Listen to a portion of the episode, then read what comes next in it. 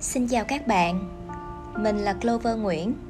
Hôm nay chúng ta sẽ tiếp tục bước vào chương 4 và chương 5 của quyển sách Bạn đắt giá bao nhiêu của nhà biên kịch tác giả Vãn Tình. Chương 4 Bạn đã lấy lòng họ quá sớm. Một năm trước, tôi và ông xã cùng tới tham dự lễ cưới của vợ chồng Chương Chương. Trong lễ cưới, cô ấy cười vô cùng ngọt ngào tới giờ tôi vẫn chưa thể quên được nụ cười đầy hạnh phúc ấy. Một tháng sau, khi tôi đi dạo phố với bạn thân thì tình cờ gặp chương chương trở thành một phụ nữ thực sự, cô ấy tươi tắn đầy sức sống, vui vẻ rủ chúng tôi cùng đi ăn trưa. Khi ngồi xuống, tôi thấy chương chương đặt bảy tám chiếc túi sang bên cạnh thì ngạc nhiên hỏi, sao em mua nhiều thế? Chương chương mở từng cái cho chúng tôi xem. Cái này là cho cha mẹ chồng, cái này là cho em chồng, cái này là cho cháu trai, cái này là cho ông xã. Tôi thuận miệng hỏi, thế của em đâu? Chương chương thoáng ngây người, hôm nay em không mua được gì cho mình, để lần sau vậy. Bạn thân tôi mau miệng nói, em hào phóng với nhà chồng quá. Nghe vậy chương chương cười đầy hạnh phúc. Người một nhà cả mà, hơn nữa họ cũng rất tốt với em, nên em cũng muốn làm vợ hiền dâu thảo, đối tốt với họ. Đương nhiên, chương chương là nhân vật chính của bữa cơm này. Chúng tôi nghe cô ấy vui vẻ chia sẻ về cuộc sống hạnh phúc của mình sau khi kết hôn. Cô ấy nói chồng cô ấy rất tốt với cô ấy, dịu dàng, săn sóc. Cha mẹ chồng cũng rất yêu quý cô. Hồi trước thường nghe người ta nói quan hệ mẹ chồng nàng dâu là khó xử nhất thiên hạ. Lúc chưa kết hôn thì nghe mà kinh hồn bạc vía. Ai ngờ sau khi kết hôn, cô ấy lại rất hòa hợp với mẹ chồng.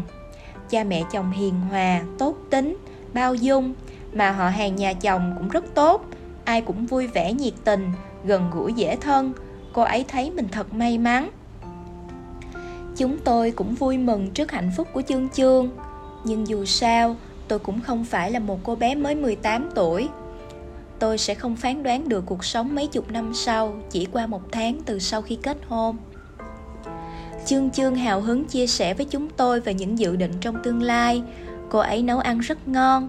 Ở thời đại này, một cô gái sinh năm 80, 90 mà nấu ăn ngon quả là hiếm thấy. Cha mẹ chồng biết cô ấy nấu ăn ngon thì vô cùng mừng rỡ nên cô dự định về sau cuối tuần nào cũng sẽ dành ra một ngày để nấu một bữa thịnh soạn, mời họ hàng nhà chồng tới thưởng thức. Khung cảnh mà chương chương miêu tả cho chúng tôi là thế này. Sáng sớm, cô ấy ra chợ mua thật nhiều thức ăn tươi và hoa quả, đồ ăn vặt. Sau đó, họ hàng bắt đầu tới chơi. Mọi người vừa ăn hoa quả, đồ ăn vặt, vừa trò chuyện vui vẻ. Thế rồi cô ấy bưng từng món ăn ngon lên bàn cơm, mọi người thoải mái thưởng thức rồi cùng khen ngợi tán dương chương chương. Cha mẹ chồng cũng thấy hãnh diện vì nhà mình có một cô con dâu ngoan hiền, đảm đang. Đại gia đình quay quần bên nhau, vừa ấm áp, vừa thân thương. Nhìn chương chương trông mong như vậy, nhưng hình ảnh hiện lên trong đầu tôi lại như thế này. Chương chương đi chợ từ sáng sớm, xách về túi lớn, túi bé, nguyên liệu nấu ăn, mệt rã rời. Nếu chồng cô ấy có thể đi mua cùng cô ấy thì có khi sẽ khá hơn một chút. Thế rồi họ hàng vừa trò chuyện, vừa ăn đồ ăn vặt ở trong phòng khách. Còn chương chương vật lộn trong phòng bếp một mình. Đến giờ cơm, cuối cùng cô ấy cũng làm xong một bàn đồ ăn, bê từng đĩa lên. Còn họ hàng thì tụm năm, tụm ba buôn chuyện. Có lẽ chẳng ai nhớ đến việc khen ngợi chương chương. Dù có đi chăng nữa thì cũng chỉ là mấy câu nói mang tính hình thức. Họ bận trò chuyện với nhau e rằng cũng không có thời gian mà khen ngợi thật lòng. Tới khi họ hàng ăn xong ra về, sẽ để lại vô vàng bát đũa cơm thừa, canh cặn cho cô ấy thu dọn. Ban đầu chương chương còn chịu khó làm. Về sau, đương nhiên sẽ không muốn nữa, bởi sự cho đi luôn cần được khẳng định, song kết quả lại quá khác dự đoán của bản thân. Nhưng những người kia đã quen với việc chương chương vừa hào phóng, vừa tốt tính, lại giỏi giang nếu đột ngột thay đổi thái độ, đương nhiên bọn họ sẽ có ý kiến. Sau lưng chắc chắn sẽ rỉ tai nhau. Thấy chưa? Mới vài hôm đã lộ bản chất rồi. Sao lại cưới loại con dâu như thế về nhà cơ chứ? Còn cha mẹ chồng Vốn đã bất mãn với việc con dâu ngày càng lười biếng. Nghe những lời này Thì sự bất mãn càng tăng lên, Trong khi chương chương cũng tích đầy bụng oán hận, Cũng muốn trút giận. Thế là chiến tranh bùng nổ như tự nhiên phải thế. Hiện giờ chương chương còn đang chìm đắm trong tưởng tượng của bản thân. Tôi ám chỉ cho cô ấy biết Có lẽ kết quả chưa chắc đã giống những gì cô ấy nghĩ Khi người khác đã quen với việc bạn luôn hy sinh vì họ. Họ sẽ coi đó như là một thói quen. Mới đầu, nếu biết giữ khoảng cách thích hợp Thì sẽ có lợi cho cuộc sống sau này hơn. Nghe tôi nói vậy Chương chương không vui lắm. Cô ấy cho rằng tôi nghĩ xấu về người khác. Trái tim con người đều làm từ máu thịt. Chỉ cần bản thân thật lòng Thì chắc chắn cuộc sống sẽ hòa hợp, êm ấm. Tôi chỉ cười chứ không nhiều lời nữa. Chân thành chúc phúc cô ấy có một tương lai hạnh phúc mỹ mãn. Sau khi ra về Bạn thân cảm thán với tôi Lại thêm một cô bé ngốc. Bây giờ có nói gì với cô ấy Chắc cô ấy cũng chẳng nghe đâu. Cuộc sống sẽ cho cô ấy biết hiện thực và tưởng tượng là hai chuyện hoàn toàn khác nhau không ngờ bản thân tôi cũng suy nghĩ hệt như tôi. Nhưng trong thâm tâm tôi vẫn mong suy đoán của chúng tôi là sai. Dù sao, trên thế giới này còn có rất nhiều người biết trân trọng sự hy sinh của đối phương. Ngày trước, tôi có một người đồng nghiệp thân thiết với mẹ chồng, chẳng khác nào hai mẹ con ruột. Tính cách của tôi và bạn thân đều là kiểu tự vệ. Bản thân luôn sống tỉnh táo, lý trí. Mấy tháng sau đó thỉnh thoảng chương chương vẫn kể cho tôi nghe về tình hình sinh hoạt gia đình của cô ấy.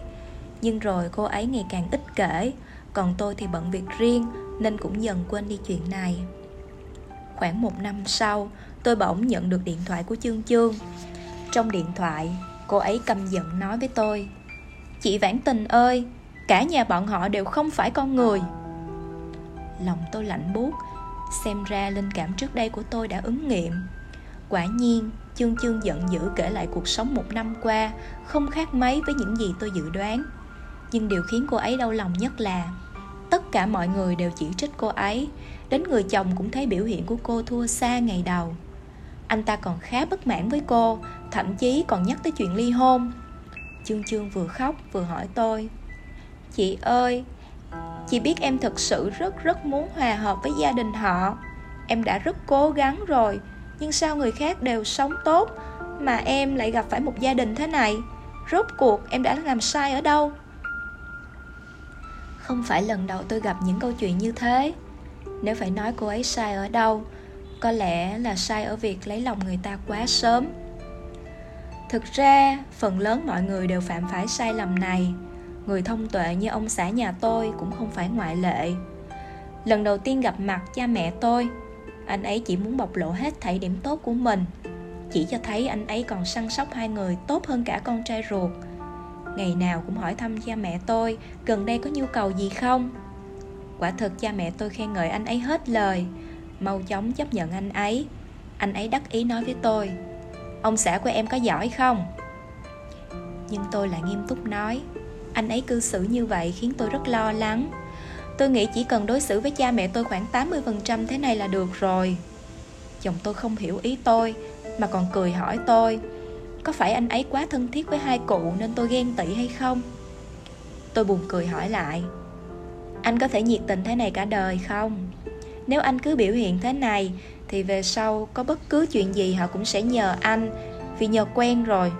Bọn họ đã quen với sự nhiệt tình hiện giờ của anh nếu sau này anh không làm được thế này nữa, thì mọi điều anh từng làm đều là công cốc. Thậm chí còn tồi tệ hơn, anh không làm gì cả. Anh có chấp nhận được không? Ông xã tôi ngây người khoảng thời gian đó. Anh ấy rất hy vọng chúng tôi có thể xử lý hoàn mỹ quan hệ với cha mẹ hai bên. Mỗi lần tặng quà cho cha mẹ mình, anh ấy đều dùng danh nghĩa của tôi để tặng. Quả thực, mẹ chồng rất hài lòng về tôi. Song tôi phải ám chỉ nhiều lần Mong anh đừng làm như vậy.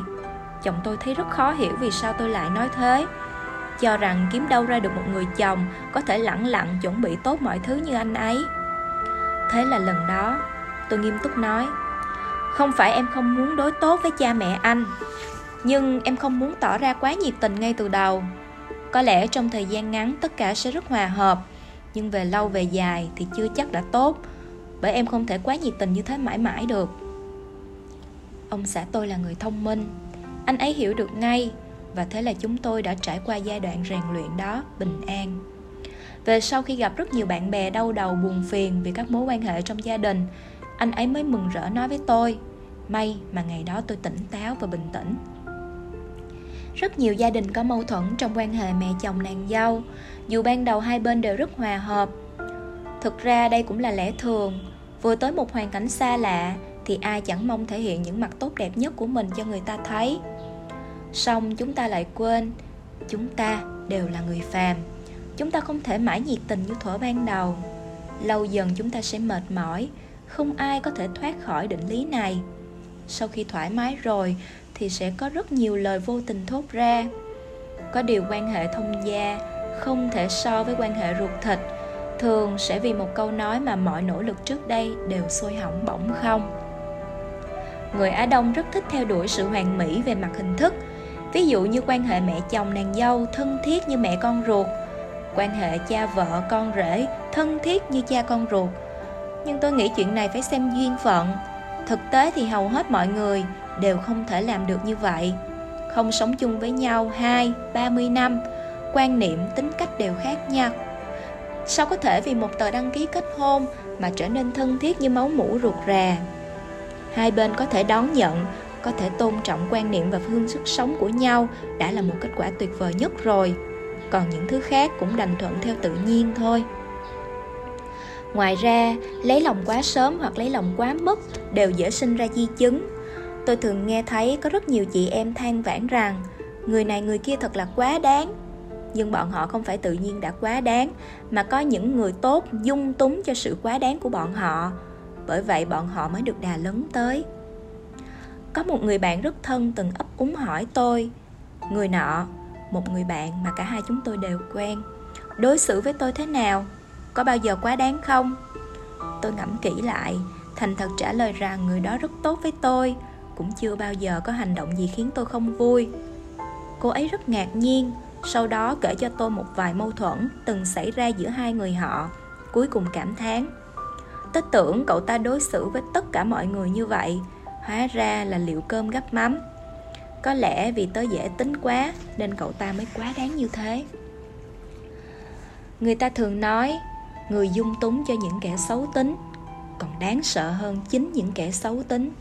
Có lẽ chính là đạo lý này.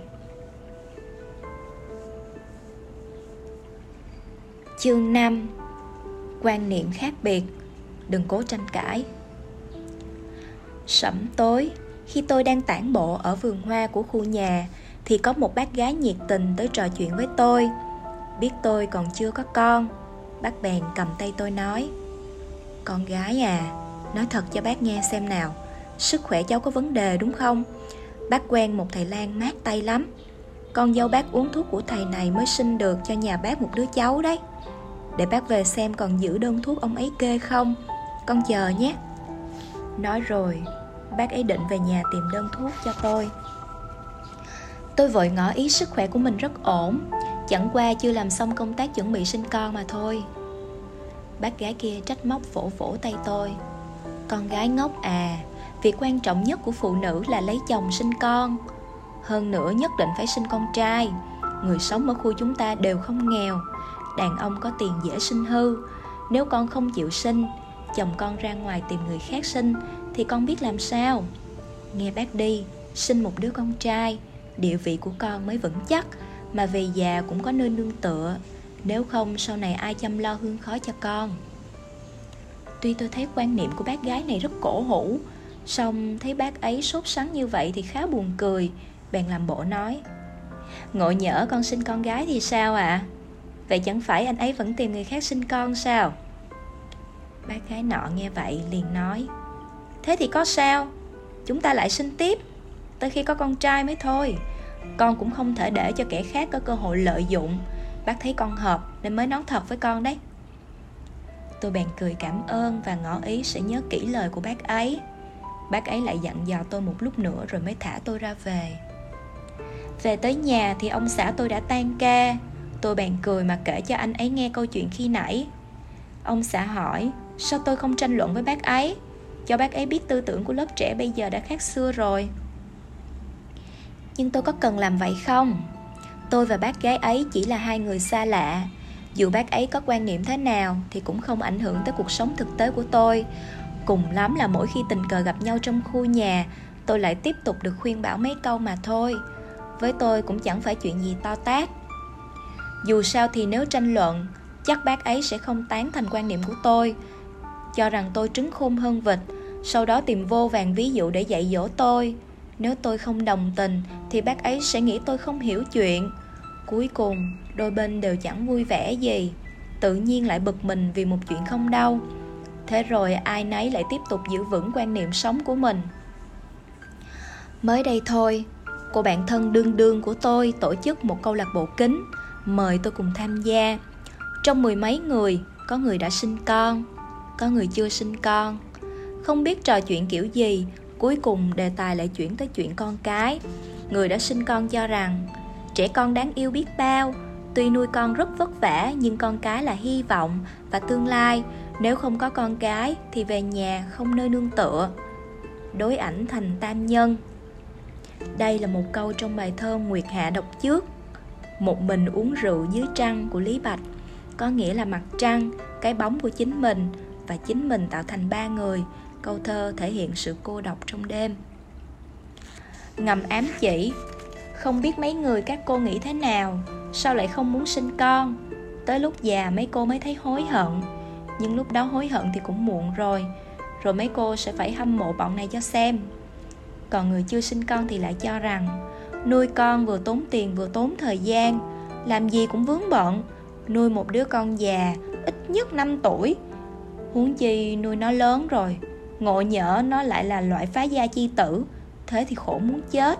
Còn nói gì tới hạnh phúc gia đình nữa? Quả thật là chết không nhắm mắt, có gì hay đâu mà hâm mộ. Vốn dĩ chuyện sinh con hay không hoàn toàn là lựa chọn của mỗi người. Ai thích nuôi con thì nuôi, không thích nuôi con thì tiếp tục hưởng thụ là được. Hai phe không ai ảnh hưởng tới ai, nhưng sự cố chấp của con người quá mạnh hai phe đều cố gắng chứng minh sự lựa chọn của mình mới là chính xác. Cuộc sống của mình mới là tuyệt vời nhất. Không ai chịu nhường ai. Cuối cùng, hai bên gần như nổ ra chiến tranh. Nếu không phải đương đương đứng ra giảng hòa đúng lúc, thì chắc sẽ có cãi nhau to. Nhưng sau chuyện này, trong câu lạc bộ lại chia thành ba phe. Phe đã có con, phe chưa có con. Còn tôi và đương đương thì thành một phe riêng. Hai phe kia hoàn toàn đối địch trên đường về, đương đương than thở với tôi, sau này chắc chắn cô ấy chỉ chơi với người có quan niệm tương đồng, nếu không thì khổ lắm. Bấy giờ tôi cũng rất bùi ngùi. Thầm nghĩ làm vậy thật không đáng. Dù cố gắng tới mấy thì đối phương cũng chẳng chấp nhận quan niệm của mình đâu. Đã thế còn chút bực vào thân, phí phạm thời gian tốt đẹp, sao phải khổ thế? Nhưng trong thực tế cuộc sống, chẳng phải hầu hết chúng ta đều như vậy hay sao? Sẵn sàng vì những chuyện không đâu thế này mà vừa làm khổ mình, vừa làm khổ người. Thường có người than thở với tôi rằng, mẹ chồng họ cổ hủ như người cổ đại, quan niệm lỗi thời vô cùng, họ suốt ngày tranh cãi với mẹ chồng tới đỏ mặt tía tai. Họ hỏi tôi nên làm thế nào trong trường hợp đó. Tôi vẫn đang ngẫm xem rốt cuộc có phương pháp nào để giải quyết kiểu mâu thuẫn này hay không. Nhưng nghĩ tới nghĩ lui mới nhận ra tốt nhất là không nên tranh cãi với mẹ chồng. Bà ấy nói gì thì bạn cứ nghe đi. Sau đó hãy tiếp tục sống như mình muốn. Lâu dần bà ấy biết bạn không nghe theo, nhưng cũng không tranh luận, nên cũng không tìm ra lỗi lầm của bạn. Rồi bà ấy cũng biết là không thể ép buộc bạn được. Đương nhiên tôi cũng biết, phải nhường nhịn một người luôn áp đặt suy nghĩ lên bạn là một chuyện cực kỳ đau khổ. Nhưng việc này cũng dạy cho chúng ta một điều, chuyện bản thân không thích thì cũng đừng làm với người khác trong một cuộc tranh luận không bao giờ có người thắng thực sự. Dù một người có tài hùng biện tới đâu, khả năng hơn người, lời lẽ đanh thép, nói năng hùng hồn thế nào, nhưng cũng chỉ chiếm thế thượng phong về mặt lời lẽ. Nghĩ thế nào vẫn là quyền của đối phương. Có khi đối phương càng giữ vững quan điểm cũ hơn. Quan niệm của mỗi người bị ảnh hưởng lớn bởi hoàn cảnh cuộc sống và những chuyện họ từng trải qua. Không ai có thể thay đổi quan niệm mà họ theo đuổi suốt mấy chục năm chỉ vì đôi ba câu nói của người khác. Điều đó vừa không thực tế, vừa không thể xảy ra. Một người tán đồng một quan niệm nào đó, ắt phải từng nhận được lợi ích từ quan niệm ấy. Tới khi thấy quan niệm ấy không mang lại điều gì tốt đẹp cho cuộc sống của bản thân, họ sẽ tự tìm kiếm quan niệm phù hợp hơn. Tựa như bác gái mà tôi nhắc đến đầu truyện, bác ấy sống ở một thời kỳ khác với tôi. Có lẽ ở thời kỳ đó, mọi người đều sống như vậy nên bác ấy mới nghĩ quan niệm này có lợi nhất cho mình. Quan niệm khác biệt thì không có đúng sai, thậm chí không thể nói quan niệm của ai hay hơn ai, chỉ là chúng ta đang gặp phải những người suy nghĩ khác mình mà thôi. Mấy năm qua, tôi đã gặp rất nhiều người bàn luận với mình về vấn đề tình cảm hôn nhân, nhưng tôi vẫn giữ vững một nguyên tắc, dù cuộc sống của đối phương có thế nào thì chỉ cần cô ấy không than phiền, không xin tôi giúp đỡ tôi sẽ không tùy ý đánh giá cuộc sống của cô ấy. Dù hôn nhân của cô ấy đã khủng hoảng tới mức nào, chồng có quá đáng tới đâu. Nếu cô ấy không chịu từ bỏ, thì đương nhiên cô ấy có lý do riêng của mình. Tôi cũng không phải người trong cuộc, rất nhiều chuyện tôi không thể hiểu rõ. Tôi không có tư cách, cũng không cần phải quan tâm tới nó. Trừ khi cô ấy cần ý kiến của tôi tôi mới phát biểu quan điểm. Dù vậy, tôi cũng luôn nhắc nhở bản thân phải khách quan cố gắng loại bỏ sự yêu ghét đầy chủ quan. Trong quá trình thảo luận, nếu đối phương không chấp nhận quan điểm của tôi tôi sẽ dừng lại đúng lúc. Bởi vì tôi hiểu, những người đồng tình với tôi chẳng cần tôi phải nói nhiều, họ cũng đã coi tôi như tri kỷ. Còn những người không nghĩ giống tôi, dù tôi có tranh luận hùng hồn tới đâu cũng chẳng có tác dụng. Tranh chấp, cãi cọ chỉ làm tổn thương tình cảm, cũng không đạt được mục đích chỉ khiến đôi bên cùng tổn thương mà thôi. Ngày trước tôi biết một nữ lãnh đạo rất thích nói những chuyện ngoài công việc. Chỉ cần người khác có suy nghĩ khác biệt thì nhất định bà ấy phải nói tới khi họ tán đồng mới thôi. Nhiều người kiên nể địa vị của bà ấy nên không dám tranh luận. Nhưng có lẽ họ cũng không phục. Điều này đã ảnh hưởng tới cả công việc. Mọi người truyền tay nhau cách ứng xử. Ngoài nó một đằng trong nghĩ một nẻo. Năm ngoái vị nữ lãnh đạo này về hưu. Bà ấy bỗng nhận ra không một ai muốn nói chuyện với bà ấy nữa. Quan niệm khác biệt, đừng cố tranh cãi. Quá trình để bản thân biết tôn trọng người khác chính là quá trình khiến chúng ta mạnh mẽ hơn. Chỉ người có nội tâm yếu đuối mới cần người khác đồng tình với mình mọi chuyện. Còn những người mạnh mẽ với nội tâm chín chắn chưa bao giờ bắt ép người khác phải đồng tình với mình con người càng mạnh mẽ, càng dễ dàng bao dung nhiều loại quan niệm. Và sự mạnh mẽ của người đó bắt nguồn từ việc hấp thụ tinh hoa từ rất nhiều quan niệm, cuối cùng lắng động thành quan niệm của chính mình. Hơn nữa, không có quan niệm tốt và quan niệm xấu. Chỉ có quan niệm nào phù hợp với thời đại nào, quan niệm nào phù hợp với kiểu người nào. Những người có thể sống với nhau lâu dài đều là những người có quan niệm tương đồng.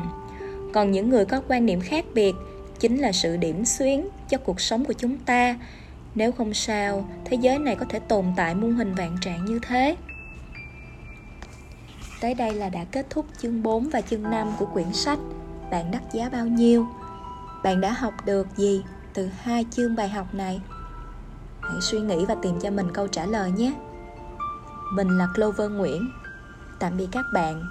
Hẹn gặp các bạn ở chương tiếp theo của quyển sách tàn đắt giá bao nhiêu.